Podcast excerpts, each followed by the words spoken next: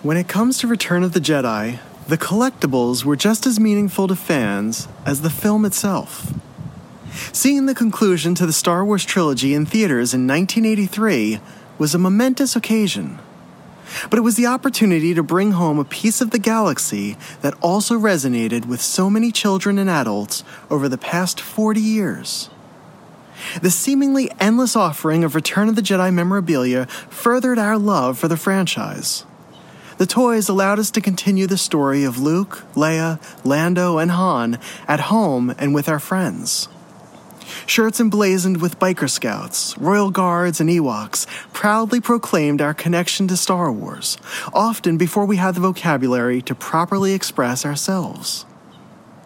We brought images to life with our crayons and the Jedi coloring books. The activity books, emblazoned with the faces of Jabba, Wicket, and C3PO, offered creative crafts and adventures. We made monsters from paper bags and followed a maze through Jabba's palace. We filled in word puzzles and connected the dots to form recognizable heroes and creatures. And we did these activities while taking Rancor sized bites of Luke, the Gamorrean Guard, and other characters from boxes of chocolate, vanilla, and peanut butter Pepperidge Farm cookies. From the posters that hung on our walls to the belt buckles, hats, jackets, and Halloween costumes we wore, Return of the Jedi has left an indelible mark on our lives and the mementos we received often connected us to family members, to friends, and to others who have helped shape our lives over the decades. The toys also gave us a fuller appreciation for the film. The action figures introduced us to background characters like the B Wing pilot and Nikto. And in an era of collect them all, they became just as important as the ones that took center stage in the film. They help to broaden both our understanding of the Star Wars universe and how we acted out the stories that took place in our minds, long after the celebration at the Ewok village had ended on screen. And speaking of the Ewok village, was there ever a more impressive playset? How many hours did many of us spend setting up our figures around the village? How many times did Han and the heroes get wrapped up by the net trap underneath it? How many times did the boulder on a string wipe out a series of stormtroopers and biker scouts? And how many Ewoks took the wind up elevator to the second level?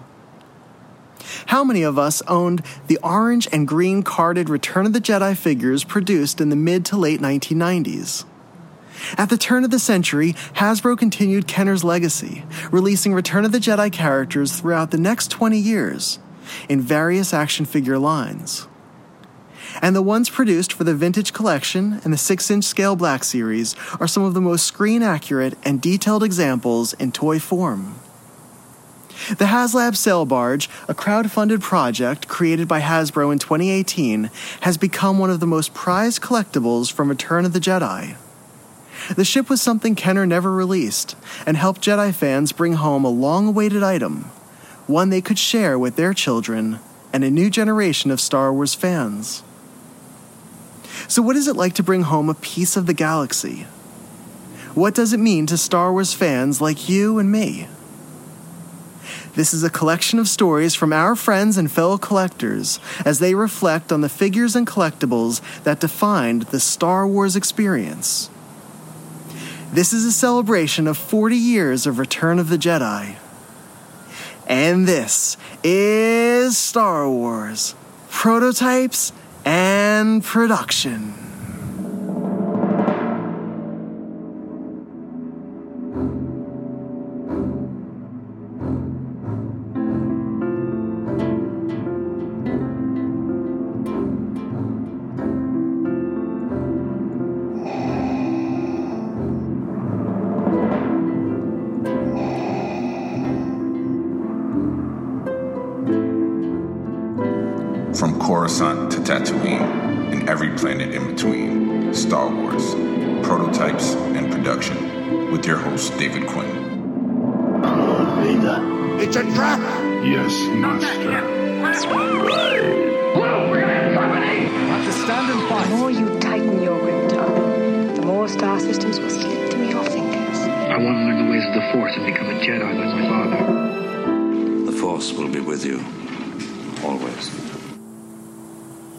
In part one of our celebration of Return of the Jedi's 40th anniversary, our friends and fellow Star Wars fans shared stories about the film and what made it so special and so memorable to them. Listening to our friends' tales was one of the more enjoyable Star Wars themed experiences in recent memory. Here is a taste of the stories from part one. We got to the car. My mother was extremely angry with us, but mostly my father. Our only the first 20 minutes we promised had turned into the full two hours and 11 minutes. I had seen the movie twice before my friends were even out of school. 40 years ago, it was my parents who brought me to watch Return of the Jedi in the very same cinema place in Paris, so it is an evening that I will long remember. I do remember a distinct feeling that you were now seeing the machinery of the marketing in the film in a way you didn't in the first two films. And I had officially seen the entire trilogy in reverse order. To this day, I still don't have a speeder bike, and I never will. And for part two, I wanted to focus on how the figures, toys, and various collectibles impacted Star Wars fans. I asked those within our community to share a story connected to Return of the Jedi memorabilia. And like the previous episode, the stories span generations and decades, but carry the same passion, excitement, humor, and heart. They contain a passion that is infectious, and hearing them in succession will likely pass on that excitement to you and may give you a fuller appreciation for both the film and its collectibles. So, once again, grab your favorite beverage, find a cozy seat in a quiet location, and join me as we hear from our friends as they share stories about the tangible souvenirs from the intangible moments forever connected to Return of the Jedi.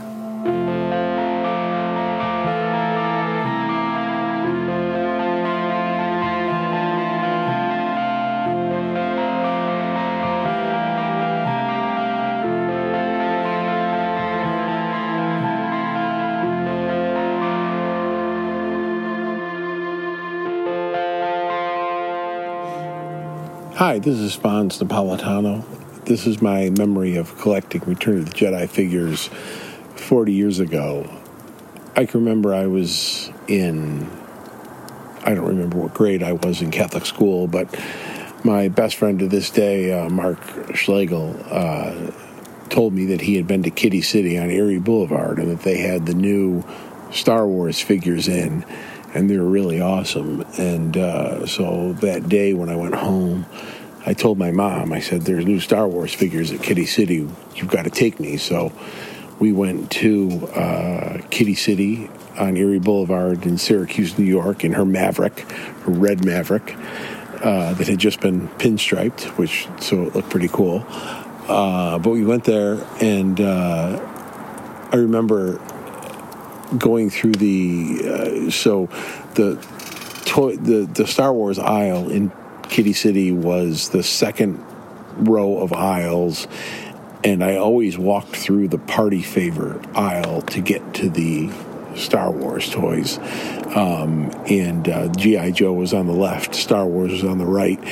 But on the end cap was the new Return of the Jedi figures. And I remember looking through every peg on that uh, on that on that end cap, and uh, unfortunately, I decided on Squid Head. But I also decided I can't remember if it was either Luke Jedi or the Biker Scout. I think it was the Biker Scout, but I'm not sure. But those were my first two Return of the Jedi figures I bought uh, from the Kiddie City on Erie Boulevard in Syracuse.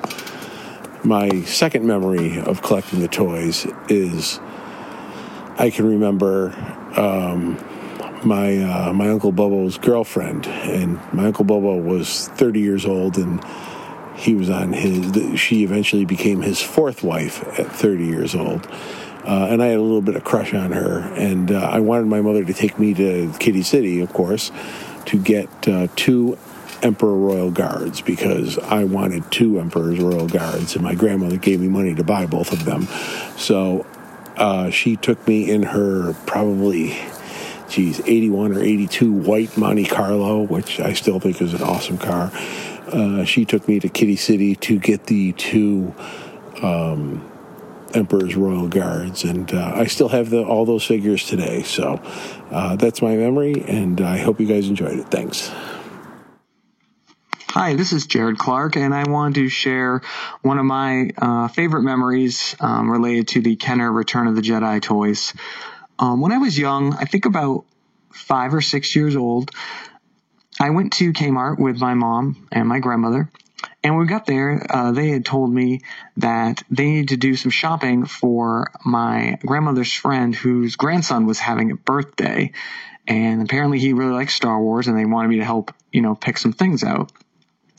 And already having, you know, Star Wars um, figures, I thought, oh yeah, cool, I can definitely help.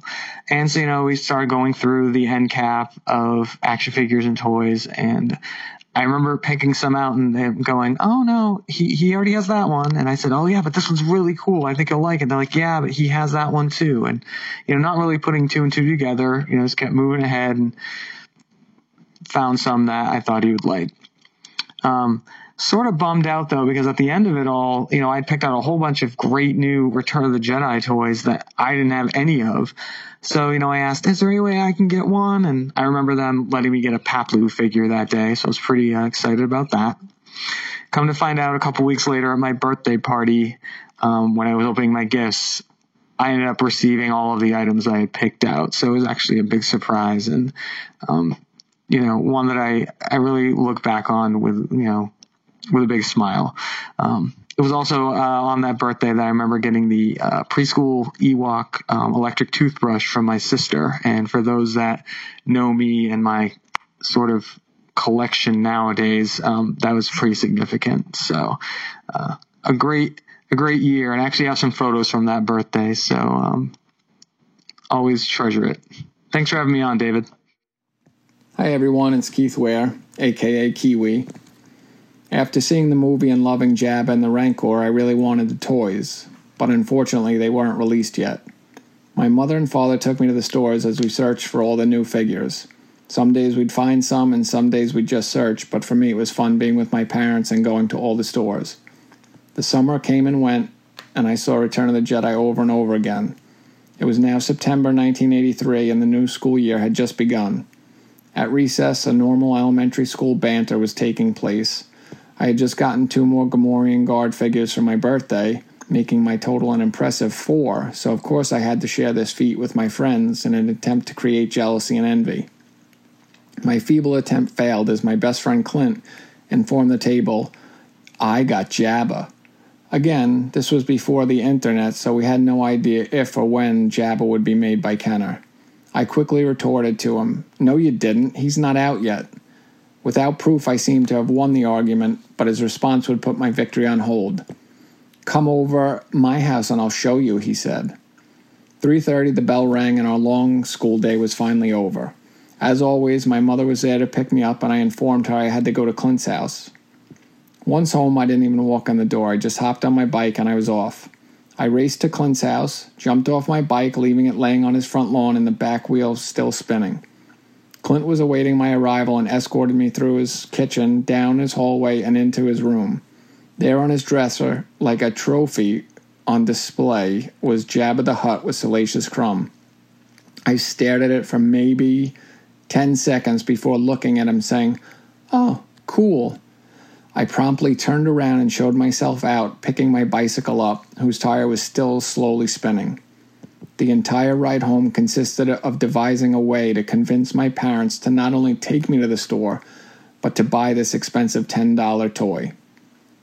At home, the negotiations were short, but apparently successful as we were off to the toy store. On a mission, I led the way through the doors of service merchandise and straight to the toy aisle. We looked around and finally found Jabba hiding in plain sight on a shelf just above my eye level. Little did I know I had only succeeded in part one of the negotiations. We were at the store. They had Jabba. I wanted Jabba. Easy enough, but I got what every kid dreads. Put him on your Christmas list and maybe Santa will bring him. Christmas? Santa, that's more than three months away. An eternity for a kid, and even longer for a jealous Star Wars freak who needed Jabba now. Clint had won this round, but I'd get my revenge. Summer turned to fall and fall into winter, and that was Christmas Eve. The family was all over my house as we celebrated my favorite holiday. My grandpa always gave me the best presents, usually a top three item on my list. As he handed me my gift, I knew exactly what it was by the size and weight of the box. Wearing my brown plaid shirt and freshly bowl cut hair, I ripped into it. I finally had my Jabba. I received a few figures as well that night, and just like every other Christmas, it was perfect. The next morning was more of the same as we walked down the hallway to see gifts exploding out from under the tree. Santa had come. It was a Return of the Jedi Christmas with some G.I. Joe and He Man sprinkled in. Santa made Christmas special not only for me, my brother, and my sister, but for everyone who walked through our giant green steel door. My revenge on Clint would come a couple of months after Christmas. Knowing his mistake of making a claim of owning something never seen before without proof, I figured I'd bring the best proof in the actual item. We were finishing our lunch, getting ready for recess, when the time came to let everyone know I was the owner of the Rancor monster. I was greeted by the usual naysayers no, you don't. Let's see. He's not out yet. I, I responded, Yes, I do, and it's in my backpack in my classroom. Recess began, and we were outside. I searched for Clint, but he was nowhere to be found. Clint had snuck back into the school, snuck into my class, which was different from his, and into the closet where my backpack was with the Rancor. He was looking at the Rancor for himself. Revenge was mine.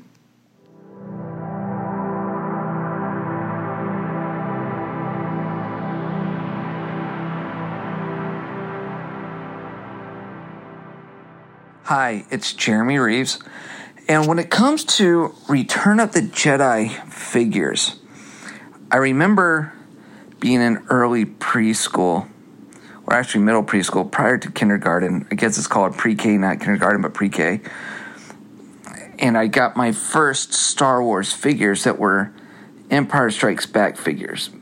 But the first Return of the Jedi figures that I remember was actually my sister we were, I believe we were either at Zayres, most people may not remember Zayres, or we were at Sears at the mall. I can't remember which.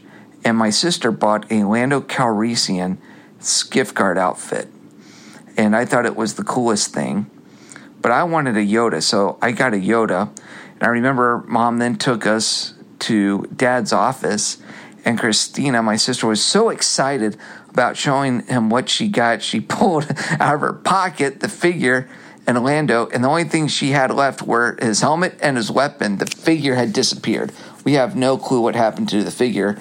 And of course, I had Yoda and all his items. I had the brown snake and all. So that was just really cool. But I'll never forget the first figure my sister got was uh, the Lando skiff outfit and then her then the next figures after that i recall again my sister got the princess leia boushh she just loved that. And i got the princess leia in endor.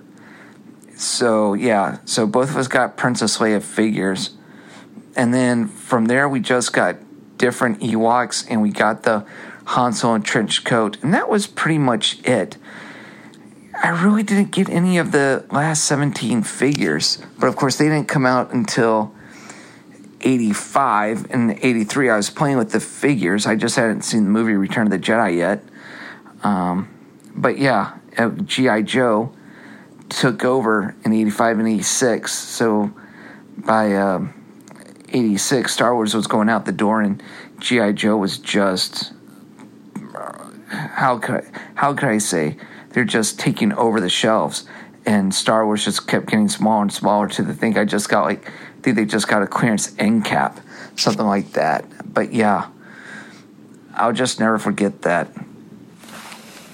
Hi, it's Mike DeStefano, and reflecting on the memories of the toys afterwards, seeing the movie and being blown away by the uh, what was the final movie in our Star Wars trilogy come to an end, and just the summer after seeing the movie and, and well into the next year with all of the action figures that rolled out, I remember staring for hours at the pegs in Kiddie City, Toys R Us, Clover, Best, Bradlees, Sears, wherever we could go to find toys, and just trying to figure out which action figure I would use my allowance money on. Um, and, and, then more kept coming. And then the really cool memory that uh, is tied to this is my brother's six years older than I am. And when the Power of the Force figures came out, I had no idea that they were out there. He, uh, he somehow f- not only figured out that they were out there, but also bought all of them. And some of those core memories of growing up with my brother were the times when we would carve out what was days to play Star Wars. And so I idolized him. Uh, he seemed to have an endless supply of money from all of the lawns that he cut. And as we were in the waning years of our time together playing, uh, I remember uh, he reached up into the closet in the room that we shared and he brought down the majority of the last 17 figures um, at the very end of the line um, and just bringing down Luke in Stormtrooper disguise and Han frozen in carbonite and just uh, maybe at the peak of all of my my older brother at that moment because he kept Star Wars alive. Uh, between the two of us, we were able to put together the full run of all of the figures, and that was a, a capstone moment there uh, for us as we finally got so many of the figures that we had wanted for so long. Obviously, I leapt over the fact that you know we had new aliens in Jabba's palace. We had new, we had all of the Ewoks. We had new looks on some of the villains. Obviously, all of our heroes in both the Tatooine outfits and then um, on Endor as well. So, uh, really, just vivid memories at a core period in my life, and uh, so much tied not only to the movie but also to the action figures and then the vehicles on top of that. Hey, it's Tyler with the Empire State Star Wars Collecting Club. I'm thinking about Return of the Jedi collectibles in my collection, and there's one figure that stands out to me, and that is the Luke Jedi figure. Um, he is not a first shot, he is not pre production, he is a production figure with a nose rub, but he is one of the very first figures I ever received as a kid, and that uh, prompted me to start collecting. We were visiting some family friends, and they had a kid a couple years older than me who would be the perfect age to have gone through the whole Kenner craze start to finish. Um, but it got into the late 80s, and that kind of died off a little bit. And he asked me, he's like, Do you like Star Wars? And I, I had just very recently to this event seen the trilogy in reverse order, but I had all three movies under my belt, and I said, "Yes, I love Star Wars." So he got went to his closet and he, he started dumping out um, this big box of action figures. They just started spilling out, and he said, "Here, I'll give you some of my duplicates." So he started putting together a little care package for me. He even he gave me all of his duplicates.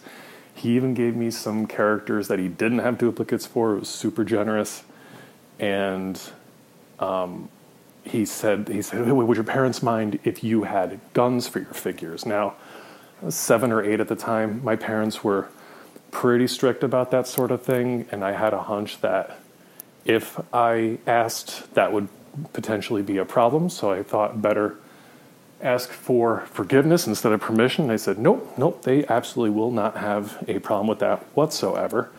So he took all of the guns, like that had been floating around in his action figure box. He shook them into one corner, into one big pile, just grabbed a pinch of them, and then put them over with the figures he was giving me. And in, just, in that blind grab of weapons happened to be Luke's green saber, his palace blaster, and his cloak. Although I didn't realize at the time that his cloak belonged to him. I thought that was Ben Kenobi's cloak. So Ben Kenobi, for the first couple years of me collecting, was rocking a pretty sweet cloak that didn't belong to him until uh, I finally got my hands on a card back that showed all the different figures and Luke Luke got his cloak back. So uh, and he's had it to this day. So um, a lot of the figures I got that day kind of got lost in the sea of my collection as it began to grow, but that Luke Jedi figure with that particular cloak, with that green saber, and that particular palace blaster always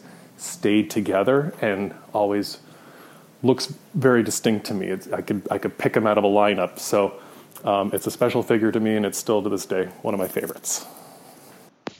Hi, this is Blake Menefee from Austin, Texas. My favorite ROTJ collectible is actually a two parter sitting there in the same case with each other. The very first is actually what I didn't know was going to be a collectible, but uh, was my very first collectible, which is that iconic Wicket and R2D2 lunch pail from the 80s. You know, it served me well as a lunch pail when I was a child, and as I got older, it served as my piggy bank for my very first car. The second item I have is an ROTJ original Wicket uh, action figure. And the story behind that is um, my wife's nickname was Swicket. She never knew where that came from, and when we got married, I found out that she had never seen a Star Wars movie. So after she was indoctrinated into Star Wars, uh, we asked her mom, "Where did that come from?" And I never put two and two together, but come to find out, as you can tell, uh, Swicket came from Shayla and Wicket, uh, and it's sitting right here next to my lunch pail. Thanks for all you do, and keep up the great work. Hey guys, Jason Hund. So as far as the toys go, my very first vintage figure mint on card was a 77 back Luke Jedi with a green lightsaber. That was when I uh, first started collecting vintage figures, just continued on from there. Then I remember also getting a Power Force 2 Luke Jedi on the orange card. Always wanted that as a kid, but it was kind of harder to find once I actually got into Star Wars figures to play with when I was a child just kind of uh, shifting more onto the green card and episode one. So being able to acquire uh, both of those along with uh, Tan Vest Luke, definitely uh, one of my most fond memories of uh, collecting figures from Return of the Jedi.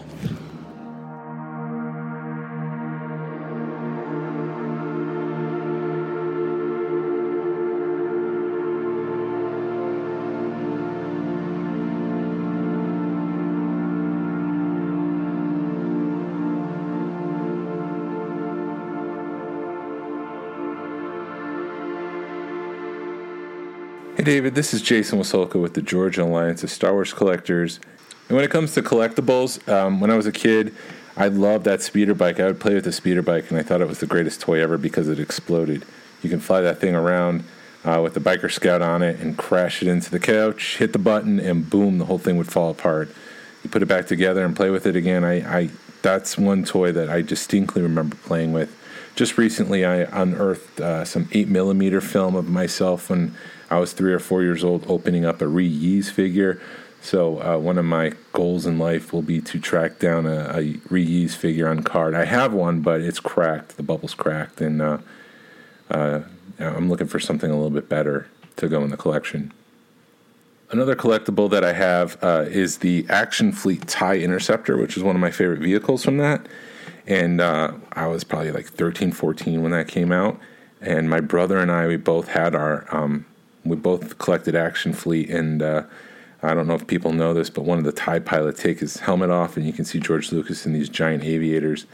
And uh, my brother and I thought it was extremely rare. I thought we we hit the jackpot because uh, why would they do that? And uh, we just got lucky one day. But no, that's that's in all the tie interceptors. So it's something my brother and I still talk about to this day. We uh, when we get together, it'll be like, hey, do you remember that George Lucas figure, TIE fighter pilot we, we had? And we thought it was like super rare, one out of a million. And it just turned out that everybody had it. Um, so we laugh about that. Uh, just recently, a couple years ago, I was able to pick up a first shot Salacious Crumb, who um, is one of my favorite uh, creatures from uh, Star Wars because I love Kermit the Frog so much. And so to me, Salacious Crumb is the anti Kermit the Frog. He's like the evil version. So, um, so to pick up a uh, first shot Kenner, um, first of all, picking up any kind of first shot Kenner thing is pretty incredible. But to have a character that I truly care about, Salacious Crumb, um, I love asking people: Is he an accessory or is he a character? Because Jabba the Hutt's on the box, not Salacious Crumb. He's more of an accessory. But to me, he's he's a character. It's Salacious Crumb with Jabba the Hutt. So that's that's what I got. Um, thank you for letting me be part of this, and may the force be with you. Hey, David. Um, this is Narayan again um, from Atlanta, Georgia, and I wanted to share a collecting memory about Return of the Jedi. Um, one in particular deals with one of the focus characters I collect, and this is regarding the Luke Jedi figure. Um, you know, I don't really recall when I bought many figures in you know the vintage line, but this one I particularly remember. Uh, I remember getting this card in the store and just being just amazed by the um, uh, the card back, how it looked, the figure, how many accessories it came with, and that black outfit that Luke, you know, Luke came in for Return of the Jedi, and I was just, you know, just loved everything about it and uh, I believe it was the blue saber version. I even remember bringing this card back home, and you know, unlike a lot of card backs where I just rip it open, this one for some reason I sliced it open, you know, with a knife or something. Uh, and I still have that now. Uh, I still have that original card back, very neatly sliced. And I even kept the tray for a long time, and even used that tray as kind of a substitute Han and carbonite um, kind of um, uh, stand-in, um, and uh, um, you know, still have my original Luke Jedi figure from when I was a kid. You know, with that original blue saber, and uh, I think the cape was repaired by my mom at some point. Uh, the, the little um, uh, the thread had come uh, had come loose, but um, I still have it, and still one of my favorite figures to this day. Just want to share that. Take care. Hi, it's JF Rolland, and I remember how Return of the Jedi toys came to the market over here in France. Spring 1983, all packaging changed with a Return of the Jedi logo, and all action figures came with a new rectangular package instead of a square regular one we used to know. My dad, who came back from a business trip from Hong Kong in November 1983, came back with almost all the first 17 Jedi figures plus Nikto, who was already available with a blister card in that part of the world. Christmas 1983 was definitely a massive Star Wars toy time. In the early 90s, when I started to make contact by mail with other fans in America, I was lucky enough to buy Revenge of the Jedi proof cards. We used to call them blank cards at the time, as I was looking for card backs to add next to my action figures collection. But thanks to Steve Denny, who got me those wonders that I'm so happy to have for over 33 years. So many good souvenirs are connected to Kenner Toy. This is why we are still collecting them today. Hi, my name is Chava Oropesa. Since I mentioned that Return of the Jedi was my one of my favorite movies, uh, obviously collecting toys from Return of the Jedi became also a little bit of an obsession. Um, when I was six and seven year old, I um, my father gave me one of the Jabba uh, play sets, and, and that became one of my precious possessions. I kept I kept all my toys well into my adulthood. Um, when I turned 30, I still had all my toys. I moved to the U.S. and I kept my toys in my mom's house um, with the idea of bring them, bringing them back in with me to the U.S. But unfortunately, they all got stolen. Um, so that was really heartbreaking for me and kind of tough. I still have a little bit of bad nightmares of learning that my toys were stolen, um, which is kind of funny. But then I decided to start collecting again the Black Series, and the very first toy I got was the Black Series, uh, Jabba the Hutt.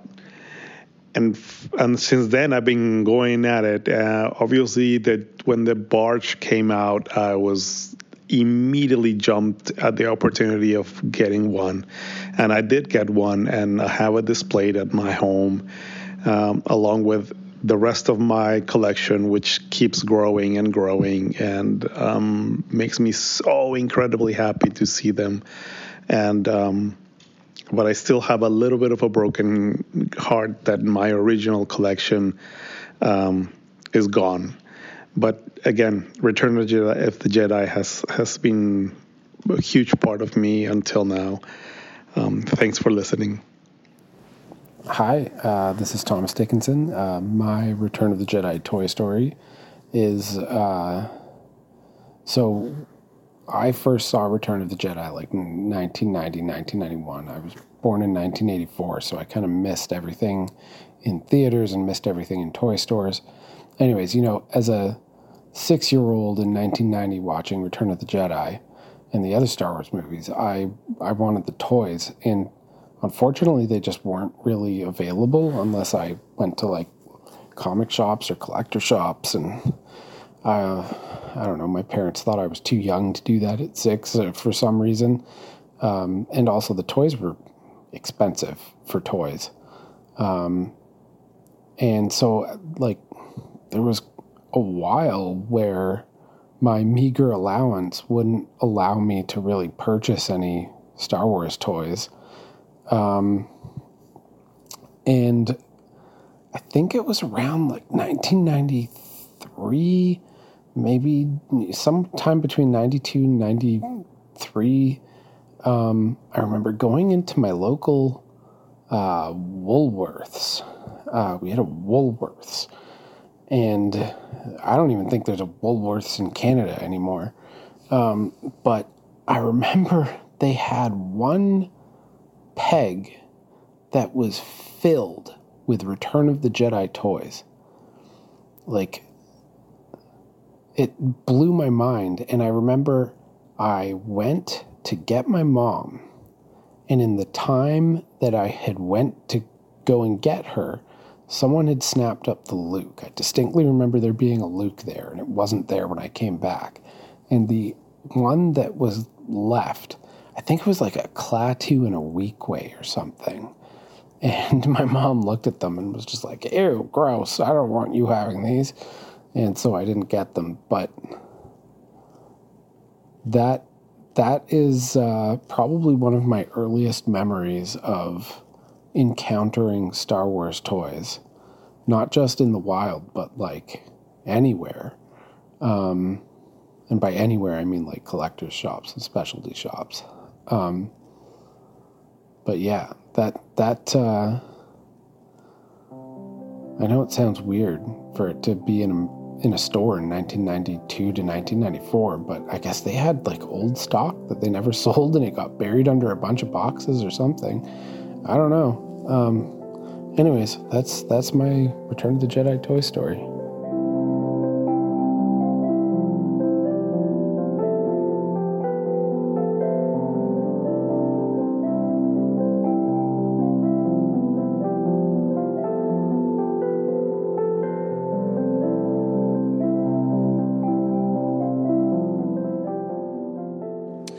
This is Dave Brott from Cincinnati, Ohio, calling with a Return of the Jedi memory.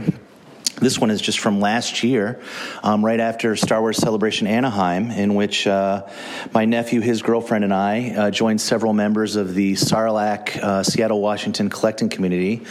Uh, right after um, um, Star Wars Celebration Anaheim, and we drove down to Buttercup Valley, down um, near the border of California and Arizona and Mexico, I believe. Um, and we uh, went out, uh, we got some vans. Went to the national park there. I remember, I think it was Memorial Day itself, so everything was closed and we hiked out to uh, the filming location for the Sarlacc battle in Return of the Jedi. Um, and quite a hike it was. I have pictures if there's a way to share those with the podcast. Um, but uh, we um, went over dunes and hiked for quite a while. Um, took a lot of water with us. Um, it was absolutely the kind of place you could get lost, but our intrepid leader, Tom Stewart, had been there before and knew exactly where to go. And we went out to the exact filming location, and this is also a toy memory because I took with me the new skiff uh, from uh, the vintage collection, uh, not the barge. If I could have lugged the barge out there, I would have, but I lugged the skiff out there with a few action figures and set them up right in the sand and uh, took some great shots, which I still have, of the toys in the location where they filmed the scene that inspired the toys. Um, we uh, uh, were out there long enough to take some pictures, and on our way back, a park ranger came out in a four wheel drive drive vehicle and uh, kind of uh, scolded us for being out in the middle of nowhere, so close to the border with Mexico, um, very close, like less than half a mile. And um, I guess it's not uh, technically illegal to do, but uh, obviously, with no park services open that day and no one that knew we were there, uh, I could see a little bit of his consternation. And uh, we said, you know, if if if you want, you could give us a ride back if you not love us out here. And he said, enjoy your hike back. So we uh, hiked the rest of the way out, and uh, it was quite a great memory. I have a lot of great memories from that day. So, Return of the Jedi memory. Dave Brott, Cincinnati, Ohio. Hey, David, Joel Slater again. So, my favorite Jedi piece has to be my Made in Mexico Mint on Card Darth Vader. So, the piece itself, there's a lot of them out there. They're pretty common, but mine has some extra special meaning to me. It was one of the first Mint on cards I ever bought, and I purchased it at the Earth in Cincinnati in around 2000 which for anybody who was ever whoever went there was familiar with the store knows it was a pretty special store back in those days. And it's one of the pieces um, that I've had the longest in my collection. And in around 2006, 2007, when I kind of slowed down on collecting and got out of it for a little while, I had sold off some stuff and that one I just kind of packed away and I was like, nah, I don't want to get rid of that. So it's a beautiful piece. I actually had it graded um, not too long ago. I was really hoping for an 85 on it. It came back an 80 plus, which is good enough for me. I'm I'm fine with that. But I've just always loved this piece, and it's one of those pieces that I will never part with.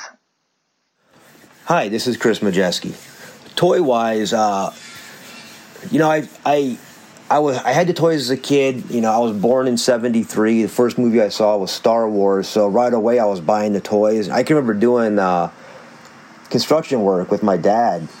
You know, just small stuff as a kid, but he would pay me by taking me to the store let me pick out one or two Star Wars action figures. And I remember uh, that's pretty cool. But for Return of the Jedi, honestly, the, the best memory I have is more recent. And that's because, you know, I don't remember much about the Je- Return of the Jedi stuff that I had as a kid, to be honest with you. But you know, I had my stuff, and then I started to sell it off. So I got older. I got into GI Joes and Transformers, and kind of transitioned around all those different uh, toy lines. Uh, of course, as I got older, that stuff got sold in yard sales, which yeah, I wish that wouldn't happen. But you know, early 2000s, late 90s, I began collecting again. You know, being kind of an adult at that point. Uh, I, I had the money to do it, so I began to start collecting toys. Um, right now, I buy, sell, trade, collect. You know, I work at our local Comic Con. Um, I think I have the biggest Star Wars toy collection in the prefecture of Okinawa in Japan. Uh, not sure on that though. I just assume. Um, so here's the thing. You know, I'll be picking up lots here and there, and I remember getting a lot with a couple of speeder bikes in it. And one of the speeder bikes was intact, in good condition. It was an original vintage Return of the Jedi. And I knew one of them was broken, but I've always kind of got that idea, well, I can fix it. And I, you know, I do do a lot of that as well. I would get in broken toys and fix those up. But uh, I remember the speeder bike, the little latch that holds it uh, together. So when you push that button in the back, it blows up and the guy goes flying around. Um, I remember that latch, that little hook, that little L piece was broken off. I'm like, there's no way I can fix that. But I kept all the pieces. And it was a strange thing because, you know, in Japan, Star Wars is popular, but it's not like a lot of the regular Japanese toy lines, like, you know, Gundam and Macross and things like that. Those are predominant in here when it comes to vintage toys, you know, things like the Ultraman and all that. But Star Wars is around. And I go through a lot of you know resale shops, recycle shops, stuff like that. And I remember thinking maybe I'll find a speeder bike with the other broken pieces I can cannibalize. I was going, I was in Tokyo, going through a, uh, a place called Jungle Hobby up in Akihabara, and I looked into a display case, and there was that one piece, I, the only piece of vintage speeder bike they had. And there it was. It was sitting right there, and it was like 300 yen, which, if the yen rate's 100 yen to the dollar, that's like $3. So I looked at that. I just could not believe my luck. I remember grabbing it, and uh, you know, I had him get out of the case. I grabbed it, took it up to the counter, paid for it, and I couldn't wait to get back to Okinawa to get into my vintage stuff and actually piece this thing together because there's always that little bit of doubt. That oh, it's not going to work, but no, it worked. The thing's intact. It's sitting in one of my display cases right now. Uh, rebuilt that speeder bike. Um, that was really cool memory. That was one of the uh, speeders from Return of the Jedi. You know, now I got a lot of the toys. I'm picking up a lot of the. Uh, Jabba the Hutt's, Denzins, whatever you want to call those guys. Um, there's some really cool stuff out there I'm really digging on, but uh, it's just an ongoing process. You know, one day it's this, one day it's that. Everything changes. Um, a lot of my stuff, uh, more vintage, uh, more modern. So Return of the Jedi pops up once in a while. It's kind of opportunistic thing. When I see it, I grab it. I got a local guy down here at uh, one of my 501st members runs a place called Toys A, and he sometimes has, you know, some of the the the sail barge guys in there. So I'll pick up, you know, those when I can find them. But that's pretty much my best memory is finding that piece of speeder bike. So hope it, that was good. Y'all take care. Hi, David. This is Elon Bartlett sharing a Return of the Jedi collecting memory. And that is that as an adult, when I got into collecting, I realized that people had a character focus and thought, who is the most obscure character with the smallest part uh, that's still kind of cool uh, that I could pick? And what occurred to me was Admiral Ackbar. So I made him my focus character really because of the premise if I was to get things from all different categories, not just action figures, but shampoo bottles and bookmarks and uh, apparel, etc., that if I tried to get every single Admiral Ackbar thing ever made, it would be a lot easier than, say, going after Chewbacca, R2D2, Luke, or Leia. So I did that. And uh, back in 1999 when Star Wars Insider magazine was on issue 38. They had an article called The Top 20 Star Wars Characters, and coming in at number 16 was Admiral Ackbar with a number of quotes from people, including me. They don't credit my name, but uh, I'm the one saying, I'm the only person I know who considers Ackbar to be his favorite character. Since he isn't the most popular character, there's a limit to what I can collect. That's from me. All right, everybody, enjoy. Bye bye.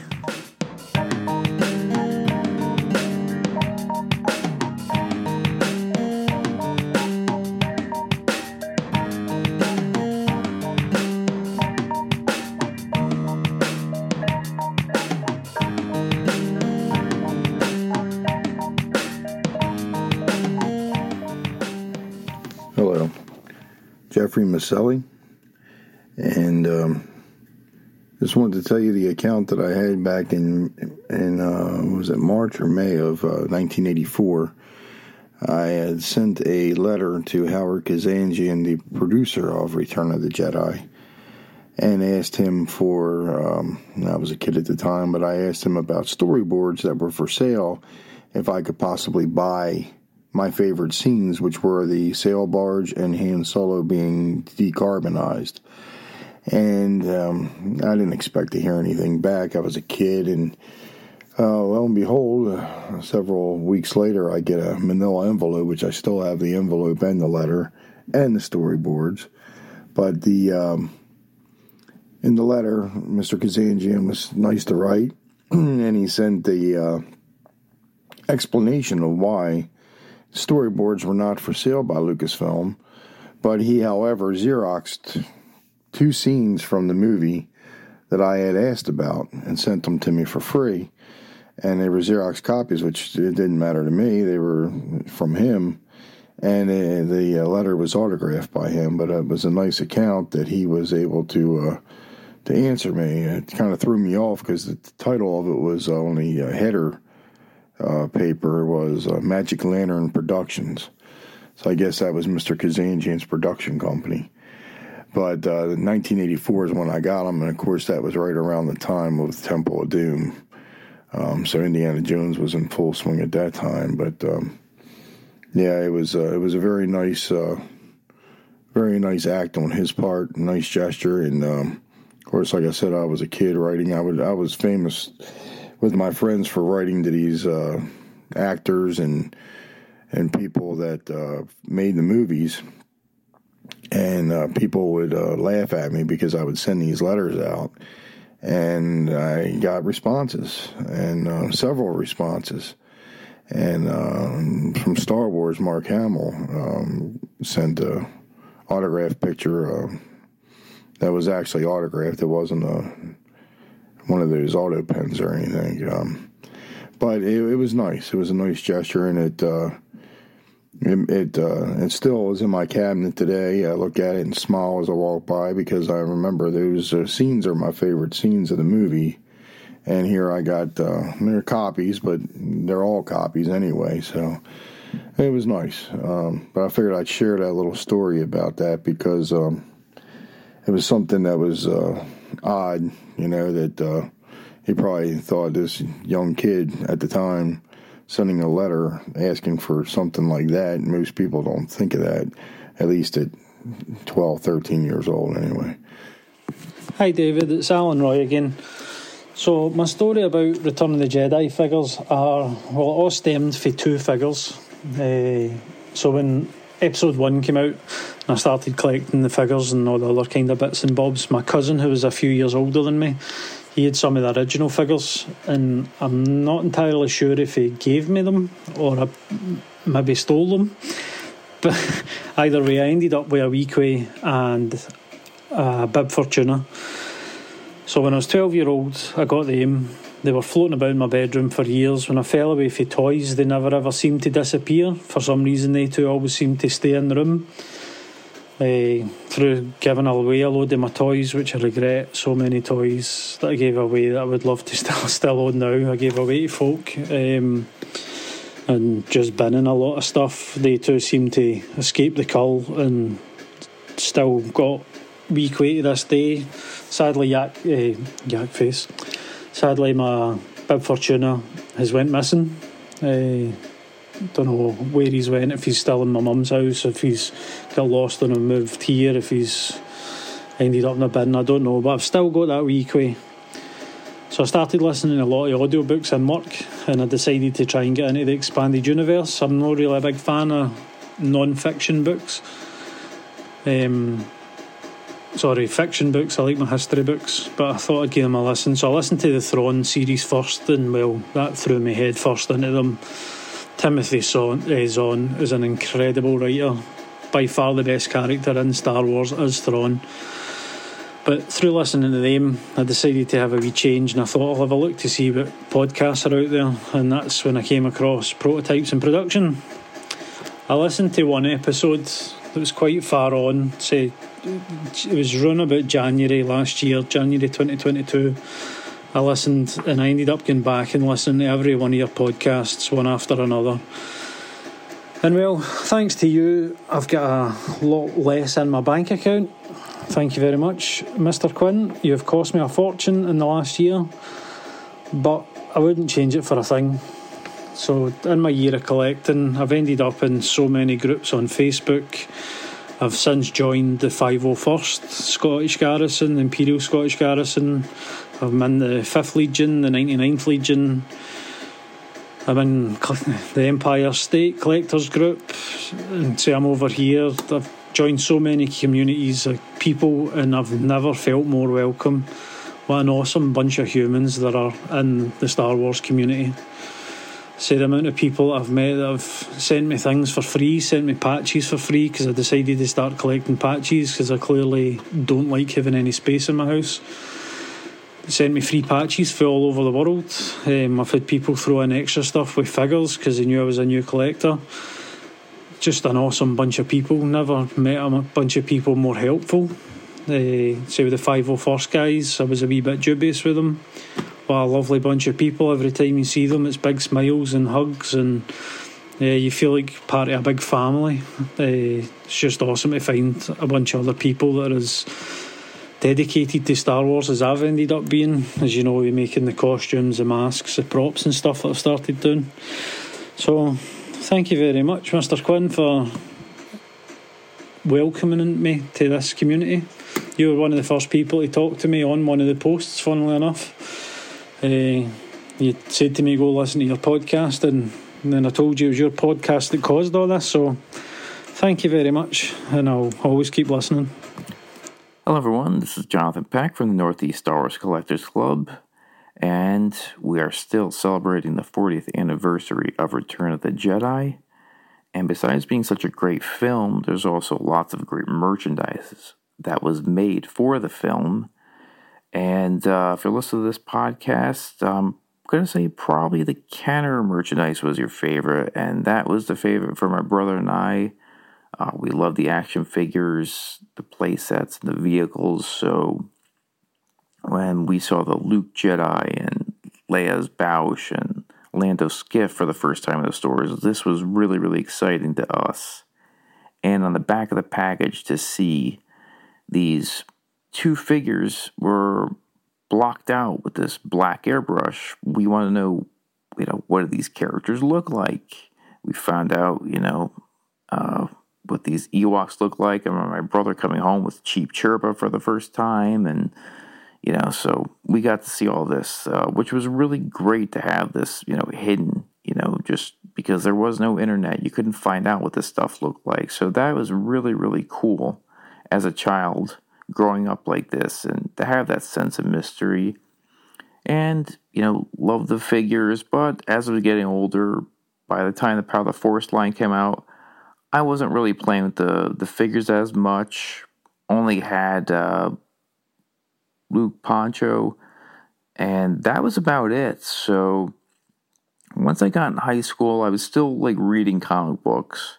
And at the comic book store they had toy shop this publication where it was just all basically classifieds and you know advertisements for action figures. So I saw that I could buy these action figures that I didn't have anymore or didn't have to begin with because I stopped buying from a certain toy line. So Star Wars was one of them. So got to buy some items online. And besides that, I go to toy shows. Before toy shows, I have to backtrack. I had to go to a Star Trek convention actually to buy my first carded uh, Power of the Force figure. So that was the only place in my area that had Star Wars merchandise was a Star Trek convention, believe it or not. I know it's blasphemy to a lot of people, but that's how it was. There was only comic book and baseball card shows in my area and shops. There was no store selling, you know, any type of collectible toys except for one, but that was like a, you know, hit or miss to actually find anything there, you know. Um, and they did actually this toy, it was called Collector's Castle in Wallingford, Connecticut. And like I said, it was hit or miss. You never knew what you were going to get, but he actually had a Polish carded figure of Imperial Gunner in the early 90s, which I thought his story was fake. I didn't even believe it was real at the time. So that's kind of a really funny story. I'm sure a lot of collectors to hear that that was uh, something that was actually available to me. And at the time in the early 90s, he wanted $250. So think about that $250 back then for a carded uh, Imperial Gunner uh, Polish figure. So that's pretty hilarious. Uh, and that was just uh, insane money back then, especially uh, when uh, you're making minimum wage in the 90s. So to hear that was uh, pretty crazy. But because of this, uh, still collect to this day. You know, have my lulls on and off. And but with Return of the Jedi, I came across a Rancor Keeper protomolded figure. That was the first prototype I really got. And this was uh, at an Atlantic, Atlantic City was called. Atlantic City, New Jersey. Um, and came across that, uh, saw it, and it's just like, okay, you know, bought it and still have it to this day. And that was, uh, I'm not sure what year that was, maybe 98 or so. and uh, went with uh, other fellow collectors, uh, Rob Johnson, uh, Ron Salvatore, Rob Amatea, still talk to this day. And uh, it's really just that's a whole other realm of collecting the prototypes and the proof cards, which I've learned a lot from other collectors over the years. And it's still just fascinating to me the whole production process, the behind the scenes, and learning, you know, what was unreleased. So, uh, and I have to mention, since this is Return of the Jedi, I mentioned Rancor Keeper, and I gotta mention Prune Face. So, if I see any unusual Prune Face items, uh, I gotta get them. I mean, I still buy these uh, Polish Prune Face figures if they come up. They become a hot item now. This lame character, people used to make fun of me when they buy. Now, other people have got competition now for this lame character. So, um, yeah, so uh, just want to celebrate again 40 years of Return of the Jedi with all the listeners. And let's all celebrate together. We're gonna we're gonna drink. Uh, let's just we're gonna drink. We're not gonna drink an alcoholic beverage. We're gonna drink that juice. You know, uh, that's in uh, Jabba's um, that the slime that that that green liquid that he keeps those frogs in. We're gonna drink that together. Put that in a champagne glass. We're gonna drink that together and salute 40 years of Return of the Jedi.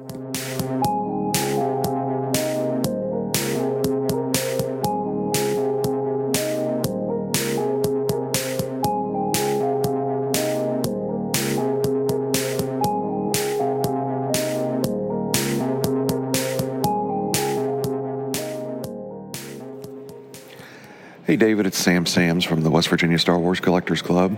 Thanks again for having me join your celebration of the 40th anniversary of Return of the Jedi. Um, talking about the, the toys and the memories of collecting and playing with uh, uh, Return of the Jedi line of toys. Um, you know, first my first thought would be, you know, what a what a fantastic toy line it was. I mean, thinking back to what you know, what had come out and you know the lack of, of toys in 77 and then you know remembering the kind of christmases of 78 79 and 80 with uh, empire strikes back. And then you know by the time return of the jedi came around um, i was in the third grade and you know that's that's perfect uh, perfect time for for santa to bring a lot of of uh, christmas toys. And i remember um, my brother and I, uh, who it's my stepbrother, and we're the same age. So, uh, oftentimes at Christmas, we would kind of get one big, big Christmas gift to share. And I remember um, that particular year, we we got the Ewok Village. And um, I remember my, my two older brothers who, by that by that time, you know, they were uh, in I don't know, probably uh, I don't know, either finishing up middle school or, or, a freshman in high school, and and so they were too old to get toys.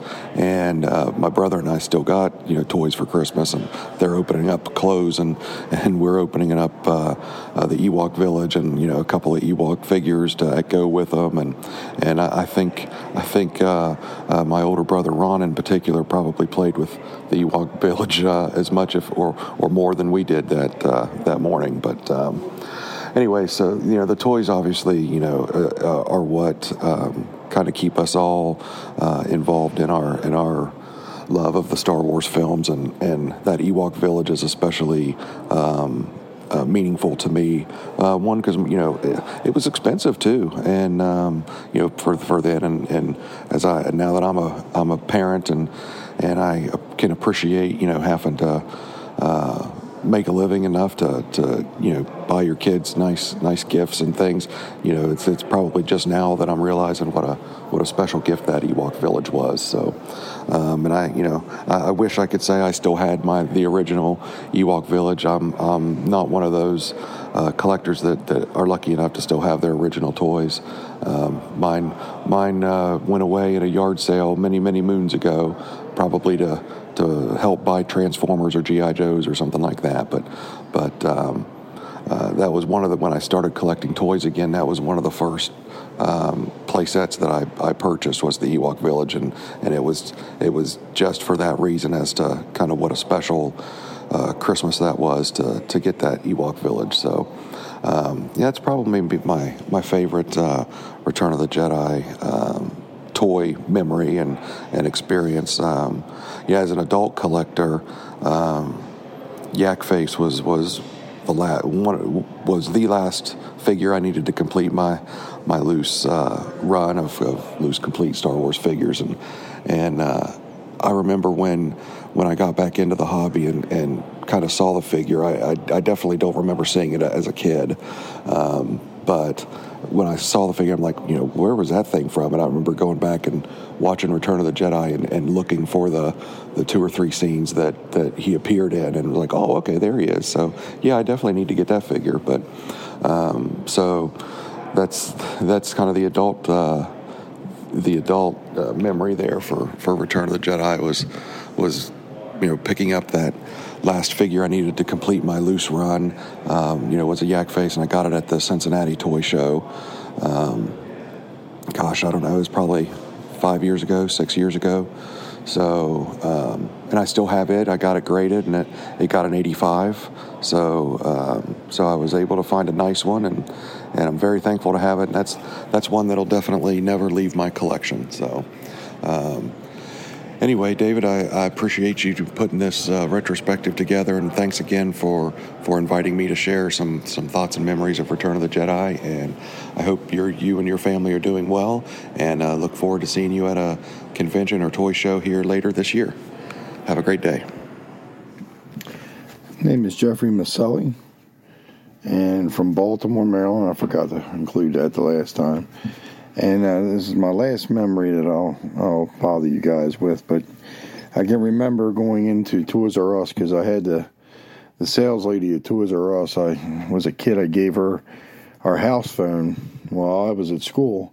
She would continuously call me and let me know when new figures came in. She would pull them out of the case and set them aside and call my grandmother while I was at school and uh, say, "Tell Jeffrey we got some more in." And uh, and I remember that when I got home, we went right to Toys R Us. We didn't even go home. We went right from school out to Toys R Us because she said they had just gotten in the Return of the Jedi figures. So we went out there, my grandmother and I, and uh, picked up Luke Skywalker and Princess Leia had her helmet on. I remember that vividly, but you know, memories get distorted. So, you know, sometimes you just don't, you, th- you think it's well, one thing, but it really didn't happen. But I remember for the life of me that I got the, the Return of the Jedi bounty hunter Boushh and the helmet was on. And when I opened the package up and took the helmet off, it was Princess Leia. And I, I, I want to know, uh, does anybody else remember that? Because I think maybe the first run of that figure back in 1983 was the helmet was on, so it didn't reveal the secret in the in the movie. Excuse me. But anyway, um, my figures that I picked up, the first one was Luke Jedi, the Bounty Hunter Boushh, and I can remember I think Chewbacca. Um, those two for sure I know of. I can remember for the Return of the Jedi line, Lando Calvert, Lando Calrissian Skiff Guard was was very tough to find. I had to go to KB Toys, which was for me unheard of because it was always Toys R Us. But yeah, the uh, the lady at Toys R Us called, and she would call, you know, quite frequently, and uh, say that when they got two or three figures at a time, they would that would be released and uh, we went out and picked them up. And uh, I can remember that to this day, stopping at the grocery store after and uh, and uh, pulling these out of the out of the package and of course decimating the package, which now is unheard of. But uh, then um, and I actually did have to go back and buy a real vintage Luke Skywalker in the package because that was just a iconic figure. But um, but that was a memory that uh, I'll, I'll, have that actually spanned from from The Empire Strikes Back and Return of the Jedi on up through Indiana Jones when that came out. That uh, I, I wish I knew that lady's name. I don't know if she's even alive to this day, but she was so nice and uh, went out of her way to help me and she would call and talk to my grandmother and let her know, oh yeah, we got new ones to come in. They're on the side, so just uh, come in when you can. So that was uh, that was customer service at its finest back then. Thank you.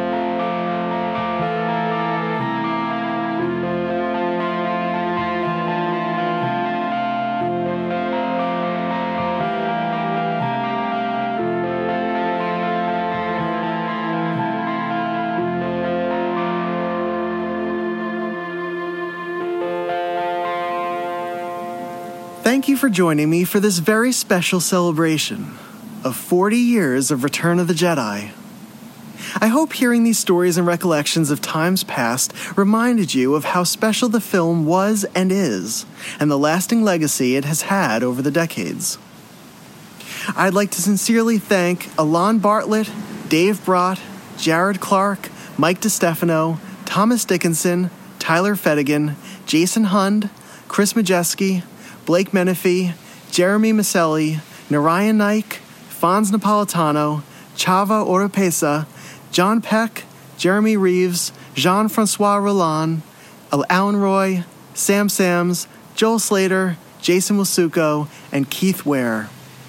Your stories brought me back to an age where cardboard rolls became lightsabers, bed sheets were cloaks, and the Force surrounded us and guided us. And they continue to highlight the magic that comes from collecting as adults and experiencing adventures together. So thank you for sharing them today.